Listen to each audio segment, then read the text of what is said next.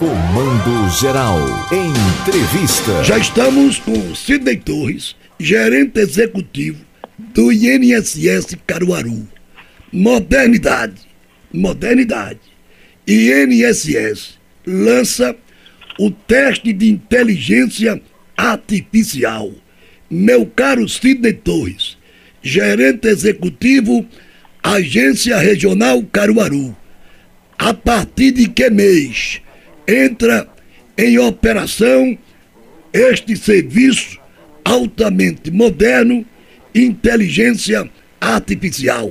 Como vai funcionar, Sidney? Prazer ouvi-lo, querido. Bom dia, Paulo. Bom dia, ouvintes da Rádio Cultura. É, para se falar de inteligência artificial, nós inicialmente temos que falar do Ateste Med. O que é o Ateste Med, Paulo? É a possibilidade que o segurado tem de enviar o seu atestado, em decorrência de algum afastamento, para a análise do INSS, o que substitui a perícia médica presencial. Ou seja, eu estou com um atestado médico e preciso passar por uma perícia médica no INSS. Quais são as minhas opções? Marcar uma perícia presencial ou enviar esse atestado via aplicativo Meu INSS ou site esse, aplica, esse atestado é enviado para análise. Ou seja, a análise será apenas documental. Neste documento, que é o atestado, ele deva estar constando os requisitos obrigatórios. Quais sejam? Nome da pessoa completo, o período de afastamento, o CID da enfermidade, o nome do médico, o CRM dele e o carimbo do médico Estando presentes os requisitos, um médico perito vai analisar o documento. Se tiver tudo de acordo perante a análise, vai ser concedido o benefício.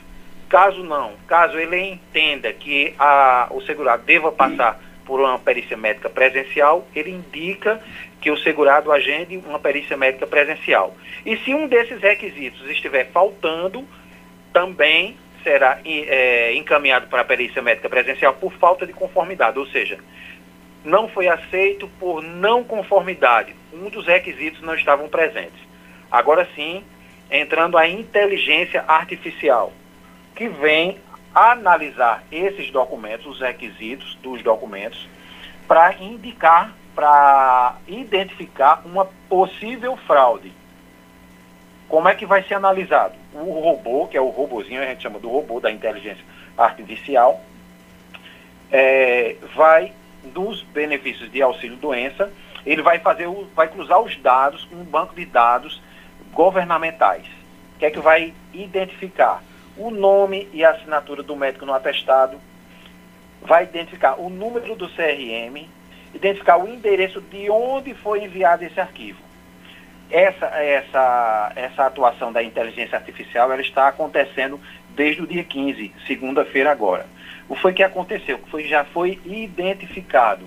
Foram emitidos, foram apresentados seis atestados médicos de um mesmo médico, com a mesma grafia, mas só que de regiões diferentes do país. Então, isso, identificado uma possível fraude, vai ser enviado para avaliação da fraude e, se identificada a fraude, serão tomadas as providências cabíveis, ou seja, é, enviado para a Polícia Federal para que seja apurado e para quem usou o documento falso, apresentou o documento falso, tanto para quem emitiu, é, estão sujeitos às penas da lei que pode chegar até cinco anos de reclusão, Paulo. Então é mais uma ferramenta para combater as fraudes, não é isso, Sidney? Isso, mas para combater as fraudes.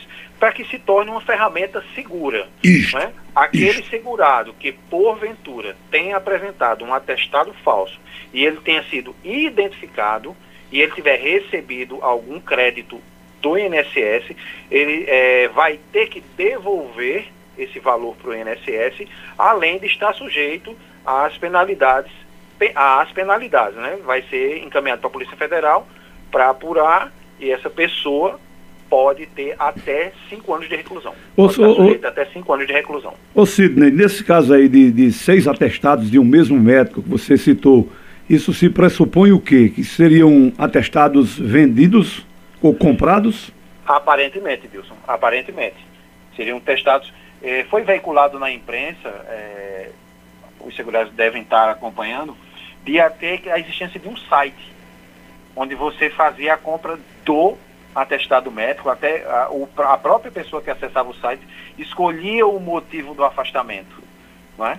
Então, ele é emitido aquele site, a pessoa que pretende se afastar apresentava o atestado e agora, com a existência do robozinho, ele vai fazer o batimento desses atestados, a comparação e vai identificar até o IP da máquina em que foi emitido ou apresentado aquele atestado. Muita é precisão. Essa ferramenta. Muita precisão, viu? Essa, essas seis, esses seis atestados foram só na agência de Caruaru?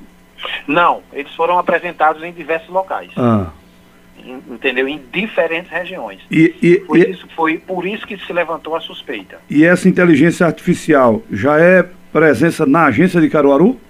Não, ela é. é Ou é nacional? É um, um, um, como o INSS agora ele é um sistema hum. só, certo? Quando você manda para análise, o robozinho ele faz um batimento em todo o país. Certo. Entendeu? Então, oh, se meu... eu, compro um atestado, por exemplo, eu entro, acesso um site, é, compro um atestado e apresento aqui em Caruaru. Uma outra pessoa compra e a, apresenta em São Paulo. Uma outra pessoa compra e apresenta em Salvador. Então o robozinho faz esse batimento, por isso que é identificada a fraude, de um mesmo médico, né? inclusive se percebe se aquela, a, a, aquele atestado emitido por aquele médico naquele período e naquela instituição, se ele é credenciado naquela instituição para poder apresentar, para poder emitir um atestado médico. Ô Sidney, o ministro Carlos Lupe, da Previdência Social, em sua fala, ele disse que seria utopia, algo que é impossível, acabar com as filas longas, de longas esperas, em busca do seu benefício você segue a opinião do ministro? O que se pretende, Paulo, é deixar dentro dos 45 dias, que é o é, previsto em lei, previsto em legislação. Estar dentro desses 45 dias, eu acredito que sim, que é possível, certo? Várias ações estão sendo implementadas com esse objetivo. Por exemplo, o Ateste Med, que é uma ferramenta fantástica certo? Até meados, há seis meses atrás, nós tínhamos, dentro dos 45 dias, apenas 22% que eram concedidos dentro de 45 dias. Com a aplicação, com o uso do Atestimed, nós estamos já em torno de 50%. Então, nós temos aí uma margem de um avanço muito bom em tempo de resposta para, perdão, Paulo, em tempo de resposta para a população com a utilização dessas ferramentas. E como se percebe também, nós também estamos realizando, é, realizando mutirões, tanto de perícia médica como para o BPC Loas para deficiente, que hoje é a nossa maior demanda. Qual é o, o, o prazo, o tempo que hoje a pessoa espera, por exemplo, para uma perícia médica, que é o que o pessoal mais reclama, a demora? Vai depender muito da região em que nós estamos, é, Dilson. Por exemplo, o Ateste Med, a gente, é, a, a, a, previsão é que de, até em cinco dias você tenha um tempo de resposta da perícia médica, que hoje é a parte, que é o benefício hoje, que a gente vem combatendo para obter um tempo de resposta, para dar um tempo de resposta melhor para a população. Então, o segurado, ele pode optar ou fazer o requerimento da perícia médica por meio do Ateste Med ou pela perícia médica presencial a depender da região do país, pode estar em até um mês, dois, pode se estender por mais, a espera por uma perícia médica presencial. Quando o próximo mutirão acontece, Sidney? Estamos com previsão, Paulo, para a unidade de Gravatar, vinculada à gerência executiva Caruaru, para o dia 27 e 28, apenas para perícia médica, tanto do BPC Loas é, para deficiente, como para o benefício por incapacidade, o antigo auxílio-doença. Pois não, diz. Ô, ô Sidney, me diga uma coisa, o INSS geralmente lida com as pessoas de uma idade já avançada, que estão correndo em busca da aposentadoria, e a gente sabe que esse pessoal não domina muito bem essa tecnologia que a gente tem hoje da internet para muitas vezes resolver alguma coisa. E aí eu lhe pergunto, hoje o cidadão comum, ele consegue ir diretamente no INSS e resolver o que ele pretende, ou sempre tem que estar acompanhado de um advogado que sabe das brechas, os caminhos mais para chegar onde se quer? Perfeita a sua colocação. Pode sim, Dilson. A, a, o, que, o que se orienta é que liga para 135 para agendar, tá? Mas o cidadão sim tem esse canal de comparecer à agência, ser atendido por um servidor, orientado por um servidor. Nós temos a Central 135, são três centrais 135 no Brasil, que faz esse tipo de orientação.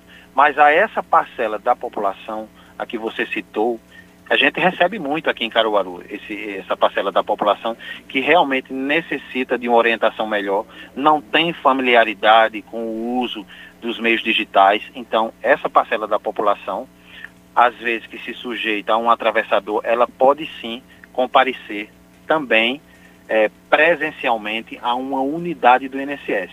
O que a gente orienta é que ligue para 135, explique o problema, tá?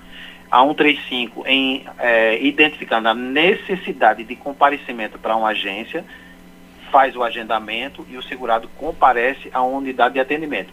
Eu preciso estar acompanhado de algum profissional? Não, não é preciso, não é obrigado você estar acompanhado, assistido de um profissional para obter para ter acesso aos serviços do INSS.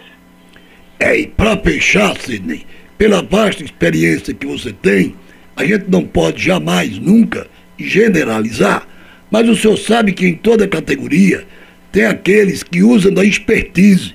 O assédio, é como bem colocou Deus, normalmente essas pessoas não são pessoas bem esclarecidas para não serem vítimas desses pseudos que gostam de assediar o camarada que já está vivendo numa situação adversa, para não cair no assédio. Não é isso, querido? É verdade. É, quando presencialmente, a gente sempre esclarece, isso sempre é uma dúvida da população. Né? Quando ele encontra uma dificuldade em obter algum tipo de serviço da Previdência Social e ele escuta ou ouve que alguém é, obteve um benefício com maior facilidade e foi por meio de um profissional ou meio de um suposto atravessador, as pessoas preferem pagar para obter aquele serviço na intenção de ter mais facilidade. Quando isso efetivamente não ocorre, né? um serviço é realizado por um profissional ou por um atravessador, ele vai encontrar as mesmas dificuldades, entendeu? Para a gente fechar, para a gente fechar, uma curiosidade. O número 2 da Previdência Social é o nosso caruaruense, ex-deputado federal Vônei. O Vônei já lhe fez uma visita? Já sim, já nos fez uma visita. Nós tivemos um evento em Caruaru, na gerência executiva, é, inclusive com a presença é, inicialmente do ministro Carlos Lupe. Mas o, o, o, Vônei já nos fez uma visita sim, participou de um evento aqui em Caruaru, que foi é, realizado para o Defeso, né?